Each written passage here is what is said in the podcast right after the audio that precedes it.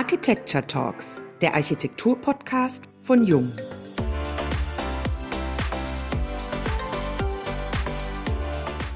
Wir wollen ja immer so ein bisschen die Grenzen ausloten. Eigenwillig, aber nie von der Stange. Wir wissen auch oft nicht genau, was rauskommt, wenn so ein Projekt bei uns anfängt, weil wir es gerne im Diskurs entwickeln. Dieser Satz stammt von Dionys Ottel, der gemeinsam mit Andreas Hild und Matthias Haber das Büro Hild und K. in München und Berlin leitet. Für die Architekten sicherlich die notwendige Freiheit für die ideale Planung, für die Bauherren manchmal gewöhnungsbedürftig. Aber genau deswegen kommen sie zu Hild und K. Das Architekturbüro steht für Nonkonformismus, für Experimentierfreude, für Überraschungen, Geschichten aus dem Bestand werden poetisch und kreativ weitererzählt, Material und Konstruktion mit modernen Fertigungsmethoden weitergedacht oder Neubauten virtuos in die bestehende Stadtlandschaft eingepasst.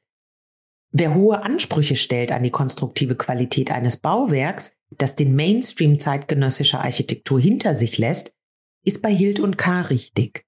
Auch hier hat Dionys Ottel eine Antwort. Als Architekt bist du nicht allein an deinem Papier oder an deinem Rechner. Als Architekt musst du für Diskurs sorgen. Wie er das macht und wie und warum man ständig die Grenzen des Systems verlassen muss, darüber sprechen wir, Diane Slavic und Wiebke Becker heute mit Dionys Ottel in unserem Podcast und hoffentlich über noch viel, viel mehr. Und wir freuen uns wahnsinnig, dass Sie heute bei uns sind und heißen Sie ganz herzlich willkommen bei unserem heutigen Jung Architecture Talks Podcast. Dankeschön. So viel Lob und Ehre gleich zu Anfang. Ich glaube, ich habe es gar nicht verdient, aber ich freue mich natürlich riesig, dass ich heute mal dabei sein darf. Dankeschön. Wir verändern heute ein wenig die Fragerunde unseres Podcastes und nennen nur Schlagworte. Und wir sind da sehr gespannt auf Ihre spontanen Antworten. Sind Sie bereit? Ich bin bereit und habe ganz großes Lampenfieber, das Herz klopft. Das brauchen Sie nicht. Das wird ein ganz fantastischer Podcast werden. Ich bin mir da sehr sicher. Sagen Sie, was verbinden Sie mit dem Wort Talent? Leidenschaft.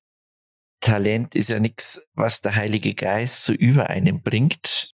Es mag in einem wohnen, aber Talent ist ja mit wahnsinnig viel Ausdauer verbunden, mit Lernfähigkeit, vor allen Dingen auch mit Lernfähigkeit über sich selber um eben seine Stärken, aber mindestens genauso wichtig, seine Schwächen kennenzulernen.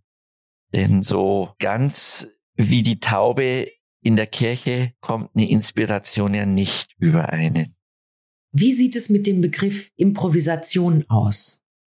Ja, ich glaube, das baut wahnsinnig gut jetzt gerade auf diesen Begriff von Talent auf. Wir haben ja ganz oft so Situationen in Besprechungen, wo dann Situationen entstehen, was der Dynamik heraus, auch wahnsinnig viele Leute in so Projektbesprechungen dabei sind, da bedarf es schon auch gelegentlich eines Improvisationstalents, um schwierige Situationen zu überbrücken. Man muss relativ häufig sehr spontan auf Dinge reagieren. In der Architektur ist es ja so, in so einem Kreis ist ja jeder irgendwie Architekt. Nicht nur der Architekt, sondern auch der Bauherr, ganz oft Statiker sowieso, aber ganz gerne auch mal die Haustechniker, der Elektriker, die Nutzer. Jeder ist Architekt und jeder weiß es immer ganz genau, wie es geht bei der Architektur. Wenn es dann um die TGA-Themen geht, da haben wir dann erstaunlicherweise deutlich weniger Experten am Tisch. Deutlich weniger. Bleiben die Fachleute dann unter sich beim TGA? Nein, meistens ist die Sparte TGA, obwohl sie anwesend ist, abwesend. Es werden ganz viele Kollegen kennen, die sind häufig nicht so sehr bei ihrer Sache, sondern ganz gerne immer bei anderen Sachen. Drum haben die vielleicht sogar das größere Improvisationstalent als unser eins. Ja, würde ich manchmal auch genauso gern gut können. Weiß ich, die haben andere Studiengänge als wir, glaube ich. Die lernen auch solche Skills. Anders kann ich mir das nicht erklären. Wir haben hier noch ein Wortpaar Sinn oder auch Unsinn. naja, gelegentlich stellt man in seiner Arbeit, reden wir mal über die Arbeit, schon auch fest, dass das, was irgendwann mal Sinn gemacht hat, irgendwann mal keinen Sinn mehr gemacht hat, insbesondere bei Projekten, die länger gehen. Ja, dann hält man sich ja nicht selten an Dingen und an Erarbeiteten fest und kommt immer noch mehr in den Unsinn herein. Da wäre es dann ab und zu mal ganz hilfreich, wenn alle bereit wären zu erkennen, so jetzt kommen wir aber in den Unsinn hinein und jetzt lasst uns nochmal zurückgehen und alles nochmal hinterfragen. Aber manchmal ist es auch anders. Manchmal glauben die Leute, es sei der totale Unsinn, was man da jetzt quatscht. Und im Laufe eines Projekts stellt man fest, es macht alles ganz großen Sinn, weil die Dinge dann doch zusammenfinden. Sie sind nur ein bisschen unsortiert am Anfang. Aber man fängt ja immer an. Man hat so einen großen Puzzlehaufen oder seine Klötzchen und dann baut man was und der Sinn der ganzen Sache, der erschließt sich dann erst ganz am Ende. Und ganz lange hat man das Gefühl, was ist das für ein Unsinn, den wir da treiben. Denken wir an Skurrilität. Dabei erinnere ich mich an die Gartenschau im Remstal und auf das Projekt des gehäkelten Kleides. Wie waren eure Erfahrungen damals? Das ist gut, weil das ist mir ganz spontan eingefallen jetzt bei Ihrem schmeichelhaften Intro. Das Häkelhaus ist tatsächlich aus einer spontanen Idee seinerzeit entstanden. Schon auch, weil der Auftraggeber, der Bürgermeister meinte, er hat ein Haus, er möchte das gerne verhüllt haben. Und da kam tatsächlich in diesem Gespräch die Idee, wir machen da was drüber, eine Handarbeit. Das Fantastische an dem Projekt ist, dass man da tatsächlich überhaupt nicht wusste, was rauskommt. Ob's klappt, ja, man musste all die Menschen animieren, mitzumachen. Und wir hatten sehr viele Leute, die da mitgemacht haben mehr ältere als jüngere Leute. Wir hatten auch eine ganz große Gruppe türkischer Frauen, die wahnsinnig schön häkeln konnten, ja. Und allen war dann überlassen, welches Motiv sie häkeln. Wir mussten eigentlich nur den Bauplan machen, sozusagen. Dieses Fachwerkhaus, das da eingehaust wurde, in bewältigbare Einzelteile zu zerlegen.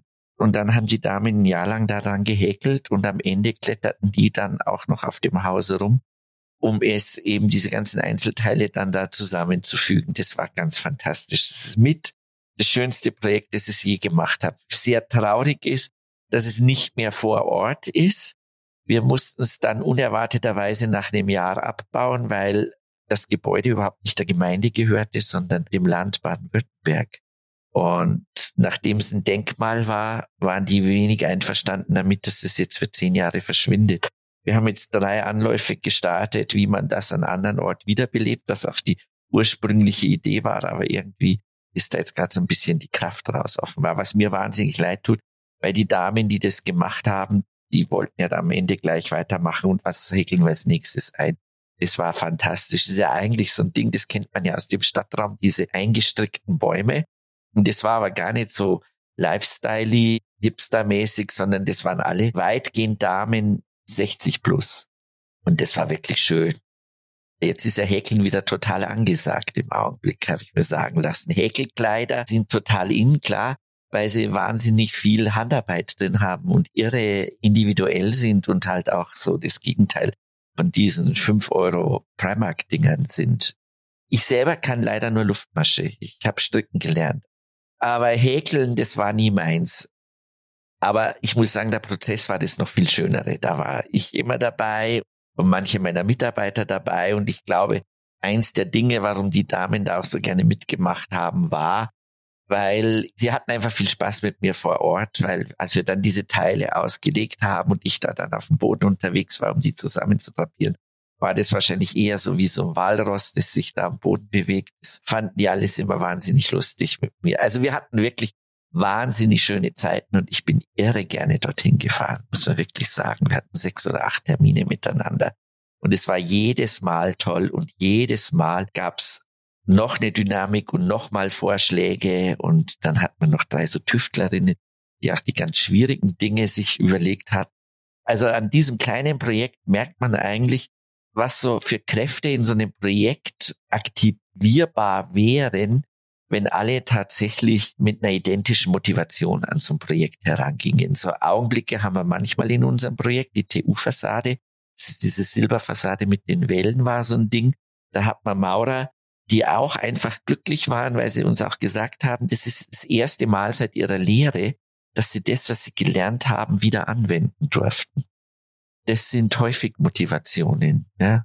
Beim Bikini-Projekt hatten wir das auch, dass einfach alle Lust hatten, dass das was wird. Ja, und man merkt es einfach. Denken wir an analog und digital. Wo sehen Sie sich eher? Aufgrund der vorhergehenden technischen Schwierigkeiten können Sie sich vorstellen, dass ich ein analoger Mensch bin. Ja, ich selber musste es zum Glück alles nicht mehr können, was so könnbar ist, aber ich bin auf jeden Fall im Büro die Hauptantriebskraft, was diese digitale Entwicklung angeht. Dadurch, dass wir jetzt auch mit Datenbank basiert arbeiten und eben 3D arbeiten, finde ich immer, die Dinge müssen einfach erstens mal das einlösen, was sie einen versprechen, wenn ich das Angebot da liegen habe. Zum anderen fordere ich immer ein, was es noch können muss. Ich weiß zwar immer nicht, wie es geht, ja, aber dafür habe ich eine sensationelle Truppe, die dann daran tüftelt, bis es so geht, wie ich meine, dass es gehen muss. Also ich muss es nicht selber machen, aber ich habe Leute, die können es und ich bin diesen Dingen schon sehr offen. Aber ich mag es auch gerne, wenn es händisch ist. Ja, also Mauercomputer haben wir noch keinen eingesetzt auf unseren Baustellen. Nicht, weil sie nicht wollen, sondern erstens mal, weil ich glaube, dass das hat jetzt schon mal jemand entwickelt und das ist jetzt so ein Punkt, mehr geht nicht, ja. Und dann wäre es ja nur noch eine Variante von dem, was eh schon da ist und das interessiert uns ja immer gar nicht. Ja, wir wollen ja immer so ein bisschen die Grenzen ausloten. Und da war jetzt jemand einfach schneller als wir und hatte wahrscheinlich andere Mittel als wir. Ja. Und was war jetzt die Vermutung? Analog oder digital? Es gab ja einen Vorverdacht. Analog. so. Altersbedingte analog. ja, am Ende sind wir immer analog auf der Baustelle, egal wie viel Digitales wir machen und wie sehr wir 3D planen. Am Ende landen wir dann auf der Baustelle und dann sind die Hände gefragt. Und dann haben wir die Dinge vom Beginn, das Talent und die Improvisation. Ja, das ist richtig. Ja, gerade bei der Baustelle bedarf es vieler Improvisationen. Nicht nur von denen, die die Regie führen, sondern wahrscheinlich auch jeden Tag von denen, die die Arbeit machen müssen. Lassen Sie uns nochmal den Blick auf den Bestand werfen. Arbeiten mit dem Bestand oder vielleicht auch in Würde altern? Puh, ist ein sehr umfängliches Thema. Arbeiten mit dem Bestand ist, denke ich mal, ohnehin die Zukunft des Bauens. Das werden wir alle akzeptieren müssen. Und die Würde des Alterns gehört dazu, denn das ist auch ein Mangel, den wir in unserer Haltung haben. Wir bauen immer alles für die Ewigkeit, obwohl es manchmal schon nach 20, 25 Jahren völlig obsolet ist. Ja. Und wir erwarten von all unseren angewendeten Techniken, dass sie perfekt sind, eben nicht älter werden, ja, dass immer alles wie neu ausschaut. Das haben wir ja bei den Geräten eigentlich bei allem, ja. Diese Haltung werden wir verlassen müssen. Wir bauen nicht für die Ewigkeit. Wir werden, wenn wir nicht ständig mit noch mehr künstlichem Material arbeiten wollen, akzeptieren müssen, dass etwas altert und Patina ansetzt. Wir akzeptieren das ja auch bei größeren Denkmälern. Ich glaube, dass wir an der Stelle auch mit unseren Alltagsgebäuden eine andere Haltung werden haben müssen das jetzt mal so generell dazu. Und natürlich ist es schon so, wir arbeiten halt auch deshalb gerne mit dem Bestand, weil man, wenn man mit dem Bestand arbeitet, nie so vom ganz weißen Papier sitzt. Ja, sondern weil man ein Haus hat. Und man versucht, etwas rauszuholen. Schwierig wird's immer, wenn man versucht, was reinzuquetschen. Ja, was sehr häufig eine Erwartungshaltung ist. Aber man kann aus den Dingen was rausholen. Nicht immer alles, gerade was die Technik angeht und ein älteres Gebäude, das verträgt sich selten miteinander. Klar, weil als es geboren wurde, gab es diese Technik nicht. Also es ist auch nie auf diese Technik vorgesehen worden. Und erstaunlicherweise ist ja die Technik immer das, was als allererstes obsolet wird an so einem Gebäude. Wenn man so einen Bestand anschaut, egal aus welchem Jahr, wenn da eine Haustechnik drin ist, die älter als 15 oder 20 Jahre ist, sagt das Gutachten, es muss alles komplett raus und wieder neu rein. Also Technik altert offenbar auch ganz schlecht, anders als Häuser, die schon alt werden können. Sprechen wir über Vorbilder. Wer hat sie geprägt und wer fasziniert sie? In meinem Leben, sage ich mal, also in der Ausbildung, im Architekturstudium der Herr Benisch, der war Gastsemester am Denkmalpflegelehrstuhl und der hat mir den Kopf in einer Art und Weise auf meinen Hals gesetzt. Das ist einfach seitdem meine Haltung, ja, auch wie man an die Arbeit rangeht. Das war einfach sehr prägend, auch in dem, wie locker er dann alles gesehen hat, was ich da an Verrücktheiten produziert habe. War sehr verschrien an der Uni. Ja, es gab im Grundsemester den Herrn Küttinger, den ich sehr geschätzt habe. Seinerzeit dachten wir immer, wie albern, diese Alltagsarchitektur anzuschauen. Aber es ist bis heute so, dass es eben am Objekt lernen und man lernt es leichter am kleinen als am großen Objekt. Ja, das hat einfach vielleicht auch meine Leidenschaft zum Handwerklichen geprägt. Das sind die zwei in der Ausbildung. Als junger Teenager fand ich immer Andy Warhol ganz cool. Hab alles gelesen, alle Bücher, die es von ihm gab, habe ich ja schon als 16-Jähriger irgendwie seinerzeit zugelegt. Und ich hatte in der Grundschule, vierte Klasse, den Grundschullehrer, der Lehrer Igler, der dafür gesorgt hat, dass ich auf die höhere Schule kam, also dass ich aufs Gymnasium gehen durfte. Und am Ende natürlich die Mama und die Familie. Die sind die wichtigsten überhaupt. Wo ich immer Gänsehaut kriege, ist, wenn der Arno Lederer etwas vorstellt, sei es ein Wettbewerb, sei es ein Vortrag. Also da kriege ich immer Gänsehaut, wenn Arno Lederer spricht. Der ist einfach großartig. Das können wir zu 100 Prozent nachvollziehen, weil Diana und ich vor kurzem das große Vergnügen hatten, mit Arno Lederer sprechen zu dürfen. Und danach waren wir beseelt. Genau, ja. Das, das finde ich ist gut gesagt. Man ist hinterher beseelt. Ja, das ist schon toll. Also das traue ich mich fast nicht zu fragen, aber ich glaube auch da vermute ich die Antwort. Langeweile. Kennen Sie dieses Wort überhaupt? Kommt das in Ihrem Wortschatz vor? Tatsächlich, ich kann es mir nicht vorstellen, dass es das gibt. Da haben Sie völlig recht, ja. Weil ich keine zehn Minuten auf einem Hosenboden sitzen kann. Es ist nicht so, dass ich das ganze Wochenende irgendwie noch Büroarbeit mache. Das ist vorbei, ja. Aber ich gehe halt dann raus in den Hof und grab wieder irgendein Loch für irgendeine Pflanze. Nee, also maximal zehn Minuten, vielleicht eine Viertelstunde. Länger geht's gar nicht. Ja, es ist halt so dieser Duracell-Hase in mir. Ich denke, diese Neugier auf alles, die ist halt auch in mir. Die hat mir wahrscheinlich irgendjemand mitgegeben, ja, indem halt diese Dinger da in der Zelle miteinander kombiniert werden, ja. Neugier ist mit das Wichtigste für mich, was dann auch inspiriert. An Inspiration bin ich, glaube ich, relativ platt. Ich gehe gerne, aber zu selten in Ausstellungen. Was ich sehr gerne mache, insbesondere wenn ich in Berlin bin, ist ins Theater gehen. Und das ist dann an und für sich die große Inspiration, ja, weil es ist wirklich so, da gelingt es, wieso auch immer, ich kann mich total darauf einlassen, wenn es gut gemacht ist, da denke ich an nichts anderes mehr. Da bin ich so präsent und kann mich auch über gute Sachen wahnsinnig freuen, ja das ist dann zwar nicht unbedingt rückschließend auf die Arbeit, also keine Inspiration und dann gehe ich raus und sage, morgen mache ich dieses und jenes.